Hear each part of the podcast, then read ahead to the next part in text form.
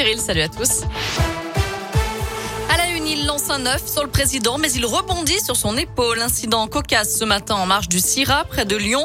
Alors qu'Emmanuel Macron arpentait les allées du salon de l'hôtellerie et de la restauration, il a été visé par le projectile qui a fini par s'écraser au sol. Le jeune homme à l'origine du tir a été exfiltré immédiatement par les services d'ordre. Le président a proposé d'aller à sa rencontre un peu plus tard pour comprendre son geste. Emmanuel Macron qui fait un cadeau aux restaurateurs, barmaids et garçons de café à quelques mois de la présidentielle. Le chef de l'État annonce ce matin la défiscalisation des pourboires payés par carte bancaire, mesure destinée à redonner de l'attractivité au secteur en manque de bras, une mesure mise en place dans les prochains mois. À noter aussi que le chef de l'État se rendra ensuite à la cérémonie d'installation de l'Académie de l'OMS à Lyon, en présence notamment du directeur général de l'Organisation mondiale de la santé. Dans l'actu, il bouchait le conduit de chaudière de sa voisine parce qu'il ne supportait pas son bruit. Un quinquagénaire vivant à Groslay-Saint-Benoît, dans l'Ain, a été condamné à 2 mois de prison avec sursis, selon le Progrès, pour mise en danger de la vie d'autrui. À plusieurs reprises, il avait rempli le conduit de cheminée avec des bouteilles en plastique et de la mousse polyuréthane. Un geste qui aurait pu conduire à l'intoxication de sa voisine, une dame âgée de presque 100 ans.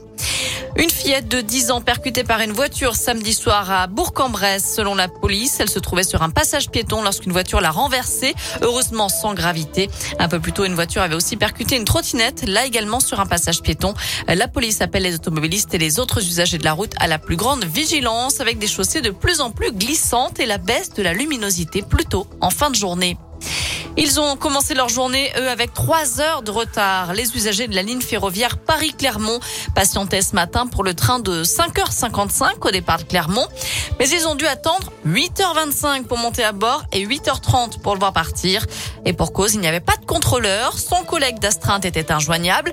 Il a donc fallu transférer les 282 passagers dans un autre train qui devait arriver dans la capitale vers midi seulement. À Saint-Etienne, des perturbations sont à prévoir cette semaine dans les transports en commun. En cause, un mouvement de grève chez un sous-traitant, Keolis, à partir de demain.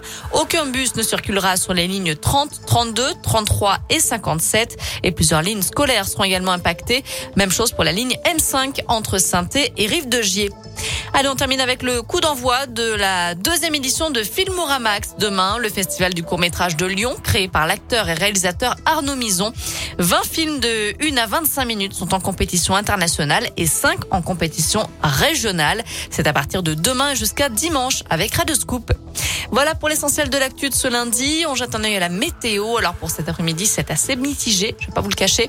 On a des nuages, quelques éclaircies, mais elles seront assez rares et timides. Les températures sont comprises entre 24 et 26 degrés pour les maximales dans la région. Ça va être à peu près ça jusqu'à mercredi. Merci.